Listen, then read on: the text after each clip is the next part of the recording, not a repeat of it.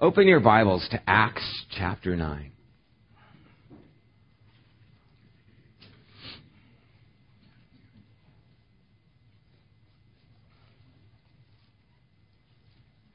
Acts chapter nine, starting at verse one. If you need a Bible, raise your hand, and they'll bring you a Bible.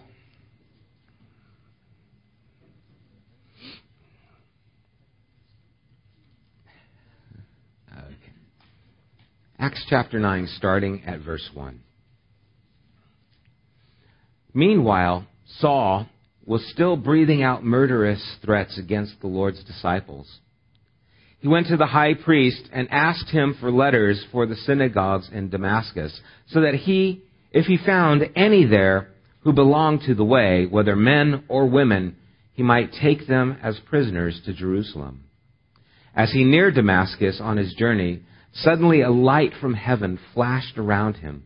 He fell to the ground and heard a voice say to him, "Saul, Saul, why do you persecute me?" "Who are you, Lord?" Saul asked. "I am Jesus, whom you are persecuting," he replied. "Now get up and go into the city, and you will be told what you must do." The men traveling with Saul stood there speechless. They heard the sound but did not see anyone. Saul got up from the ground, but when he opened his eyes, he could see nothing. So they led him by the hand into Damascus. For three days he was blind and did not eat or drink anything. A few verses mark a pivotal point in church history. It's pivotal because it is through this man, Saul, who we know as Paul, that God was going to work miraculously through, powerfully, in a way that we are affected to this day. Three quarters of the New Testament were written by this man. And as we're reading this account, aware from the last chapters that it was Saul who gave approval or voted for the martyrdom of Stephen, the persecution of the church that sent the church spreading throughout the region, through Judea, Samaria. It was his persecution that, that caused the church to, to get out of the nest, so to speak, and start moving forward. And as they were being spread out, he was going after them, following after them. And, and as he was coming into this area, and as he was desiring to go to Damascus, and he had orders to, to take captive and prisoner both men and women, he was coming in like a lion, just ready to devour. Then he has an encounter, and he has to be led like a lamb into the city. A big change. And so many times I know I can read this account and say, oh yeah, that's what happened, but I really want to not be so detached from what was happening inside of this man, because he's a remarkable person. He was an accomplished person. He was named after the first king of Israel. He was a son of a Pharisee, born in Tarsus of Cilicia, which was a center of commerce and learning that embraced the Hellenistic spirit and Roman politics.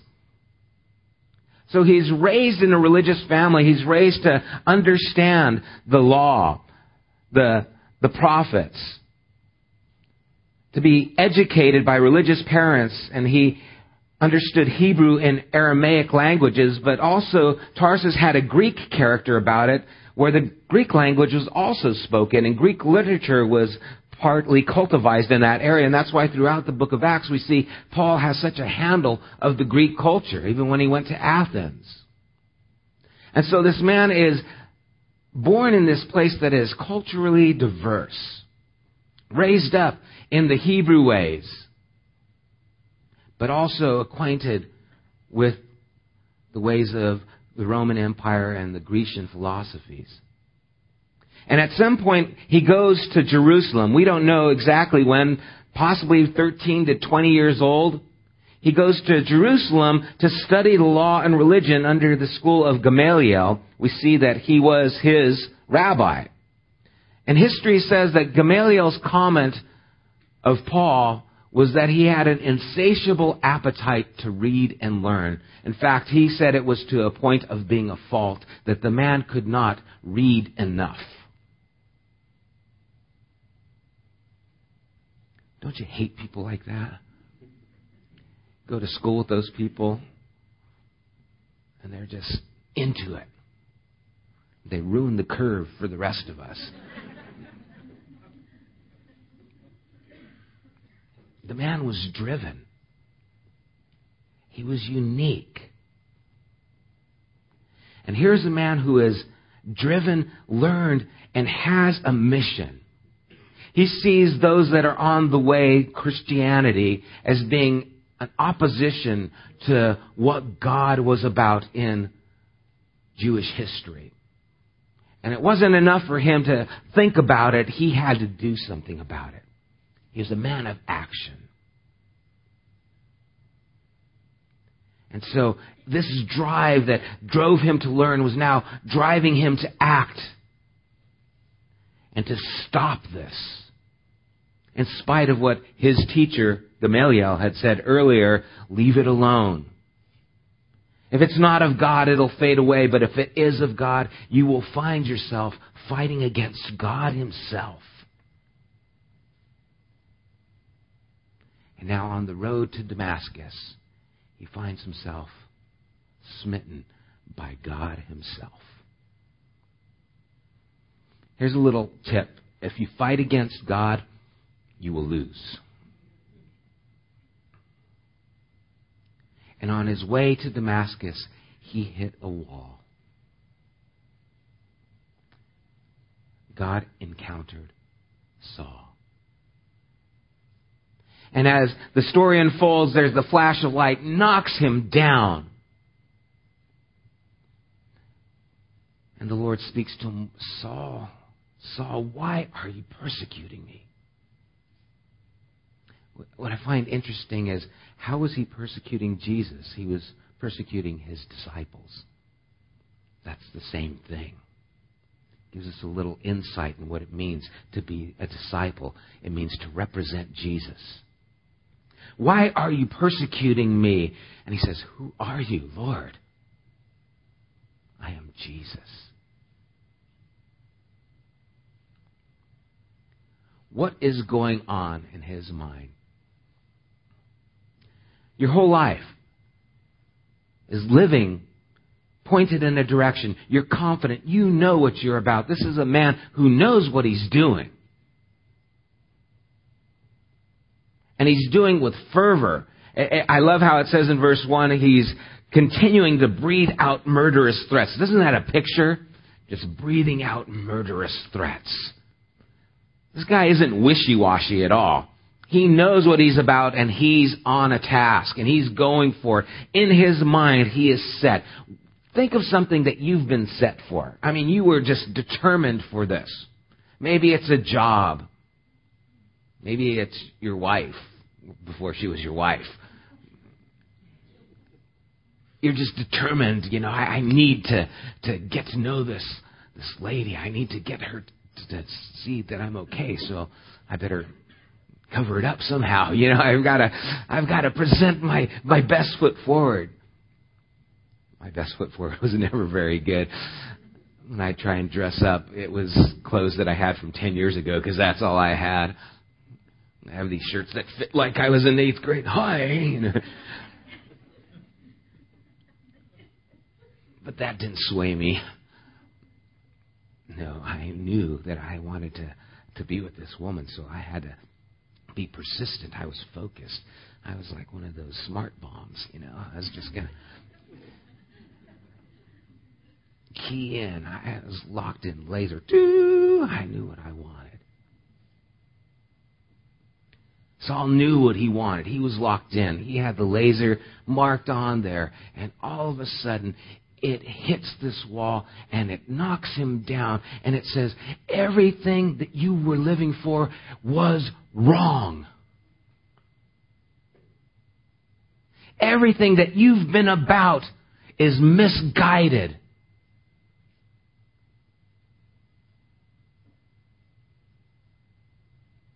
How would you feel? What would that do to your world? Knocking the foundation, knocking the legs right out from under you. Philippians three, Paul says, circumcised on the eighth day of the people of Israel, the tribe of Benjamin, a Hebrew of Hebrews, in regards to the law, a Pharisee, as for zeal, persecuting the church, as for legalistic righteousness, faultless. That's who he was. That's what he was about. It was all this. God had put in this man a drive, but this drive was going the wrong direction. And God had to confront him, stop him, and say, you're going the wrong way.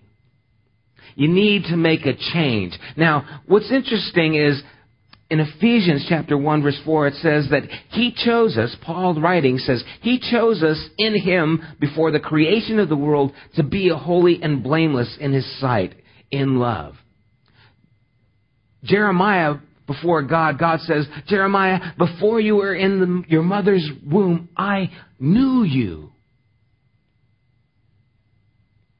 Before you were born, you were in God's imagination. God dreamed about who you were before you even existed. And so we see that from birth, this man who was driven, who was just insatiable hunger to learn and to, to know, God knew about that. When did God be, I mean, when did Paul become this person? He was born this way. And he was born this way and given these desires by his Creator. From before he was born, God knew him. It's amazing how different people are. Having had twins, you know, you, you break a lot of stereotypes because people think twins, you know, oh, one itches and the other scratches kind of a thing. You know, it's like you think that they're the same. And they're not. All our kids are different. In a good way. They're unique. They have strengths. They have weaknesses. They have characteristics that are just about them. Even though they were brought up in the same home, even though mom tried to make them wear the same things till, you know, junior high school, then it became life-threatening. And then, you know, you, you have to see that they're individuals and what's in them starts growing and becoming who they are. And you see that, you know, God knew them before they were born. And God had a plan for Saul to become Paul, and he just didn't know it yet. And when he comes to this place and this time, this is when he realizes everything I've been doing has been misguided. And it wasn't just a little misguided. Saul was persecuting the church. He wasn't just, well, not living up to his potential. He was destroying those who he was supposed to become. He was really off target. Where are you with the target that God has created you to be? Usually at some point we all need to hit a wall that wakes us up, gives us a wake-up call and says, I'm not on target with what my life's supposed to be. Some of us, it's, it's a small one. It's a little wake-up call. Some of us, we hit bottom. Some of us, like Paul, we have to hit that wall or God has to knock us down, and we finally have to be on our backs looking up and say, oh, this ain't working. I need to make some changes here. My life is going the wrong way. Have you hit that wall? Have you, have you made that change? Ha, has God gotten your attention about what his desire is for you and not just your desire for yourself? I remember when I first went to a Bible study, it was so out of place for me. I, I don't go to Bible studies. I was a partier in high school.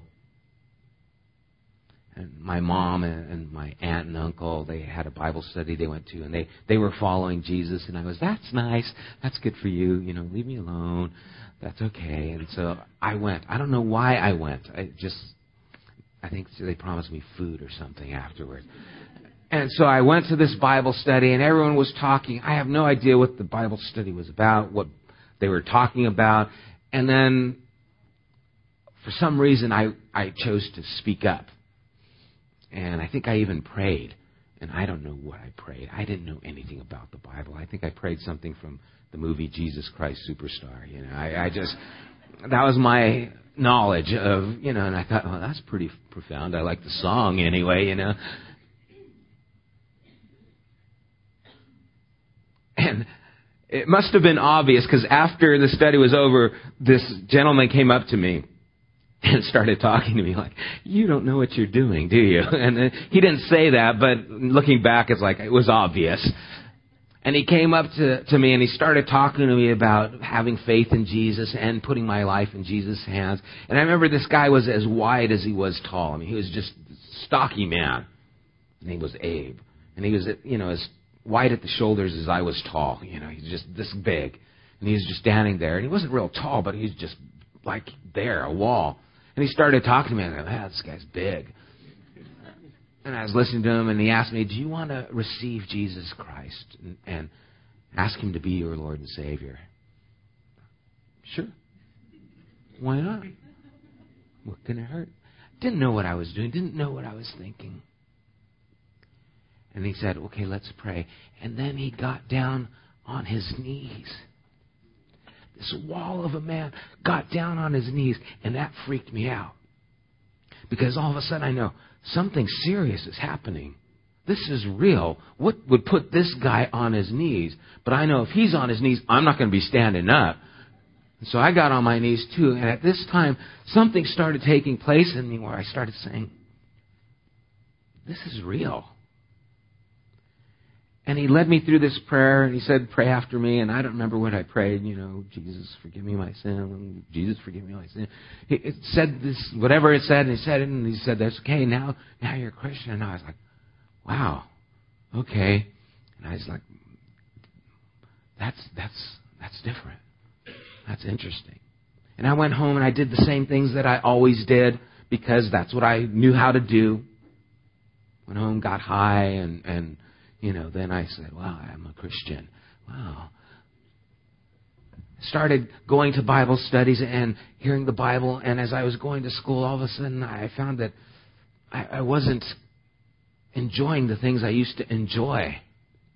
There was something going on within me that was just not content with who I was and wanted to change, and, and started pushing me out of this person that I was.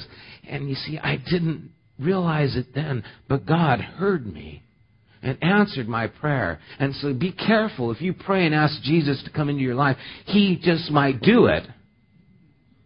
And then what do you do? Because then the things that were a part of my life were no longer what I wanted to be. Because I had high goals. I wanted to be a rock star.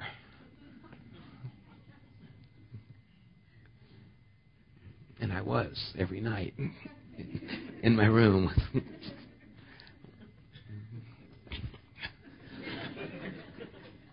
Practice the moves, you know. And you see, I believe that there is a dream that we have. And there is a dream that God has for us. There is a goal that we have that serves ourselves. And then there is a goal that God has that serves others. And we were created for these things. And there's something that, that's burning inside of you that God has put there, just like he did Saul, that did not come to fruition until he encountered the risen Christ. And the same thing is true with you and with me. There is something that God has put in you, has created you, a, a desire to do something, to be someone that will not be on target until you encounter the risen Christ. And then it comes into perspective. All those things that Paul had learned, all those things that he had given himself to, that insatiable hunger to learn is now going to be used for the glory of God. Because God knew about that from before Paul is even born. There's a German theologian, Doctor Schlemacher. He says to Paul, whatever you think about Paul and his teachings, his words are clear that he was a changed man.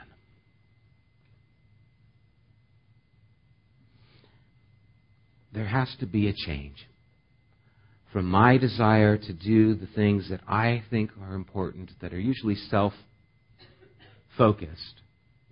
to the things that God has given me to do. And one of the ways you can tell about whether your dream, your desire, your goals in life are good or not is, how do they affect or benefit others? Or are they just about you? Is your life to be a rock star? Or is it to give yourself to other people and benefit them? What, what is it? What's your life about?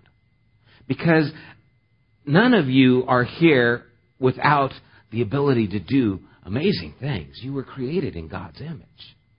I had four people this week, or this in the last week,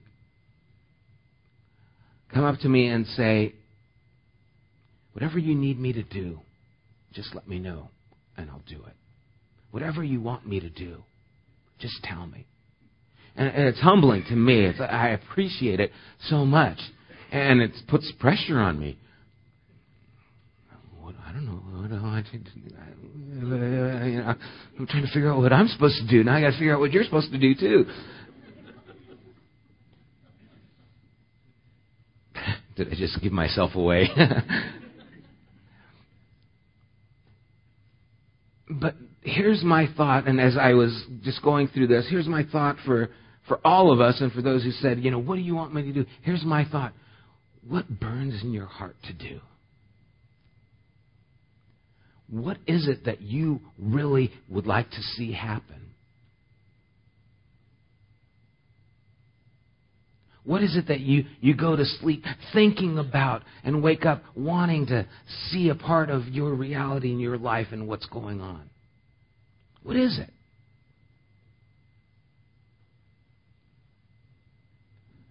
Because that's what I want you to do. And in fact, everyone who is involved here and serving, I really want you to serve in what you want to do, the thing that you love to do, the thing that you're passionate for, the thing that drives you. That's what I want you to do. We've been reading about Philip the evangelist. God told him, go, I'm gone.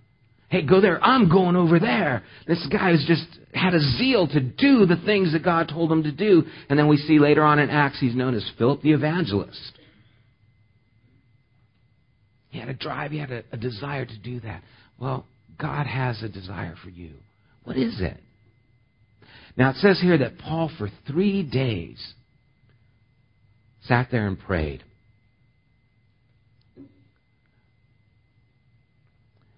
He was three days, he was blind and did not eat or drink anything. And in verse eleven, as the Lord talks to Ananias, he called him in a vision, and we're not going to get into it too much, but it says that go to the house of Judas on Straight Street and ask for a man from Tarsus named Saul, for he is praying. For three days he was in the dark, didn't eat or drink anything, and was praying.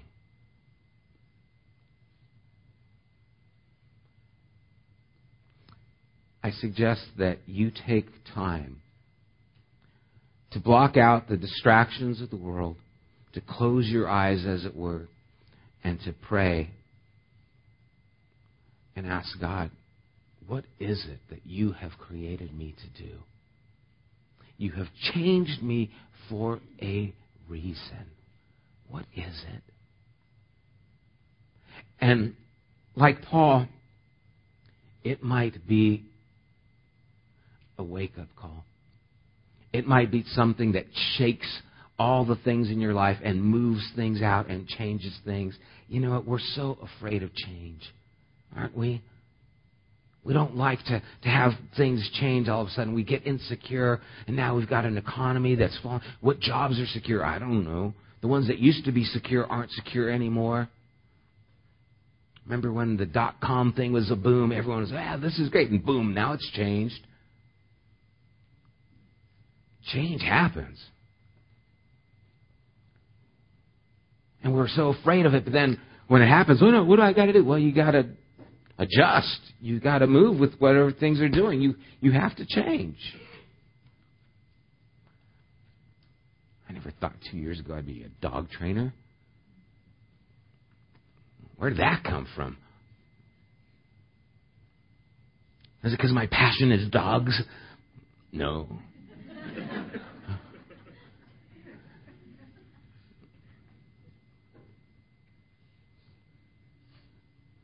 My passion is Jesus and making him aware to people. But the dogs pay the bill. That's okay. I, I still have that vision. Things change, but there's still something that keeps going, keeps moving. And it, it's God does it in, in you. He puts that burden in your heart and drives you. What kind of fool would try and start a church when he's trying to start a business?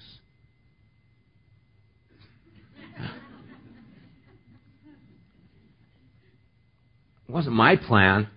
It's not how I wanted things to go. I wanted to be sponsored by someone and, you know, sent out or something. I could have thought of a lot of better ways. But something's going on that I just, I, I can't be quiet. I've got to to try and share this. It's the burden of my heart. What we're doing here is really a burden on my heart. I think about it when I'm training dogs. I've got to be careful because I've got to watch the teeth too, you know.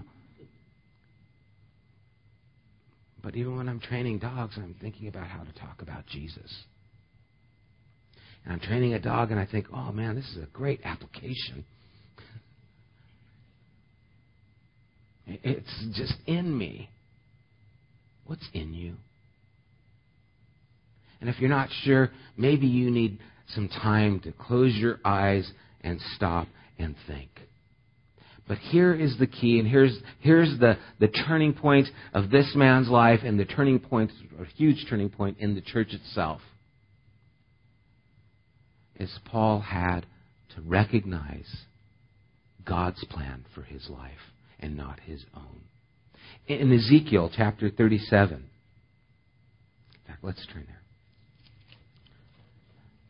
there. Ezekiel thirty-seven verse one says, "The hand of the Lord was upon me, and he brought me out by the Spirit of the Lord and set me in the middle of a valley. It was full of bones. He led me back and forth among them, and I saw a great many bones on the floor of the valley, bones that were very dry. He asked me, 'Son of man, can these bones live?' I said, 'O sovereign Lord, you alone know.' Then he said to me, 'Prophesy to these bones and say to them, dry bones, hear the word of the Lord. This is what the sovereign Lord says to these bones. I will make breath enter you, and you will come to life. I will attach tendons to you and make flesh come upon you and cover you with skin. I will put breath in you, and you will come to life. Then you will know that I am the Lord.'" Ezekiel thirty-seven, verse one through six.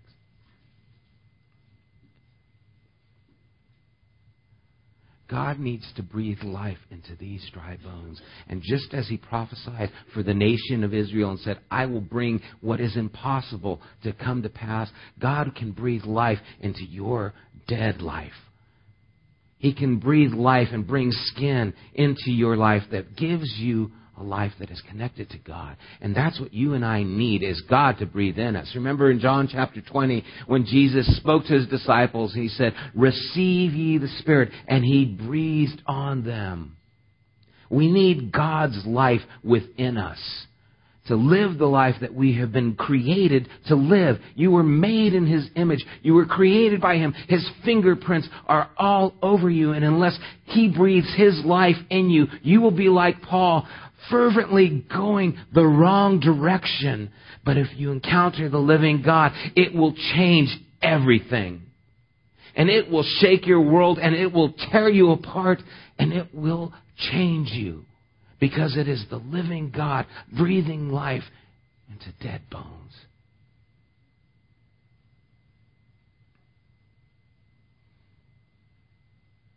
For three days, Paul thought about what was going on, and he prayed.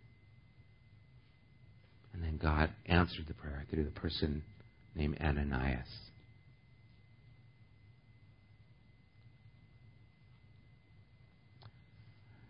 James four seventeen says, anyone then who knows the good he ought to do and doesn't do it, sins. And you see, just like this was a crossroad in Paul's life, God knocks him down and said, Paul, why are you doing this? I am Jesus. Paul at this crossroad had to make a decision what life to, to live. What good to do. Paul, this is what you're supposed to do. And if Paul would not have done it, it would have been sin. I'm not trying to put a guilt trip on you, but I want you to see that God has good for each one of you to do. And if you don't do it, it's sin.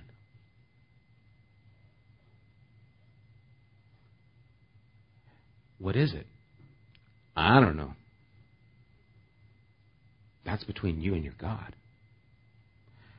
But there is so much ability and talent in this room. You've, you've got creativity that is good. You've got talents and abilities that are just amazing. Some of you I'm more aware of than others. But God has created you for this. And, and maybe your whole life has just been like, I can't do anything. I'm really, I mean, I... I I graduated with a straight D average, okay? And I was proud of it. Once again, I'm telling too much. Don't limit what God can do in you.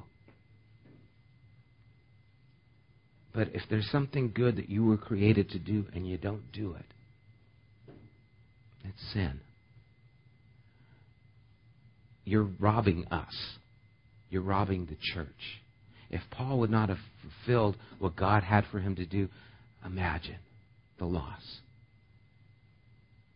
And oh yeah, we might not be someone as great as Paul or Martin Luther or Spurgeon, but you know, the little difference you make in one person's life could be a huge difference. If it wasn't for that man Ananias who comes later and prays for Paul, a man who we never hear about again except for later on in reference in chapter twenty-two. If it wasn't for that guy, Saul would still be blind. The man who's greatest used in the church would not have had, he'd been walking around bumping into walls and stuff. What have you been created to do? What good is there that's driving you, that calls to you, that says, this is what I want you to do? Encounter the living God and let him change you and direct you. Because your life is not about yourself. Your life was not made just for you. It was made for others. So what is it supposed to do? Who are you supposed to be? If you're not living that life, it's sin. Let's not rob God and others the blessing that we're supposed to be. Let's pray.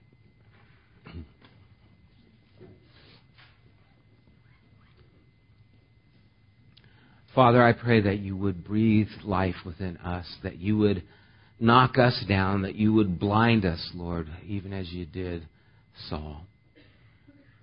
Father, that we would recognize that the potential of our life will never be met until we encounter the risen Christ, until we submit to the God who created us. And Father, you have given us things that are within us, abilities from the foundation of the world. We've been created in Christ to do good works. Lord, may we not stop short, or may we not be deterred in the things that we're doing. May we not be blinded by our own selfish ambitions. May we not be blind to the good that we are supposed to do. May we not sin. And I pray, Lord, that we would be impacted by your challenge in our lives this morning. That we would be willing to change everything, if that's the direction we need to go. That we would be willing to stop and listen and pray and allow you to direct our lives. God, some of us have some misconceptions, even as Saul did. Some of us are just going the wrong way because we haven't encountered you. And I pray this morning we would. I pray, Lord, that you would scream into our souls that you are there. And that you would show us the things that you have for us. That would probably blow our minds if we thought about it. Have your way in our hearts, Lord. May we fall and be silent before you and hear your voice as we pray to you. We ask this in Jesus' name. Amen. Years ago, I was at a conference, and Mike McIntosh from Horizon was speaking. And he did a slide presentation because they didn't have videos back then. Um, and it was put to some music and some slides about some work that they were doing in Africa and how it was changing the lives of people. And when that video and music was playing, God got a hold of my heart, and he says, I want you to be a part of change. I want you to be a part of lives being changed. And it was one of those moments that just shakes you. As if God's saying, do you get it? Do you get it? And he's not doing it mean, not like, you know, you shake a baby and, you know, then they're, you know. It's, it was to get my attention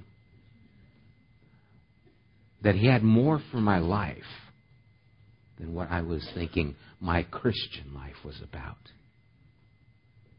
Because I was happy where I was at. I was doing things that were fine, good. I was serving God. I was full-time in ministry. But God says, this is what I'm about. It's not coming to church. It's not being a Christian. That's not what it's about. That's the starting point. And then it shoots from there. The starting point is, yeah, having a life committed to Jesus. That's the beginning, not the end. We don't come and say, oh, I'm a Christian now.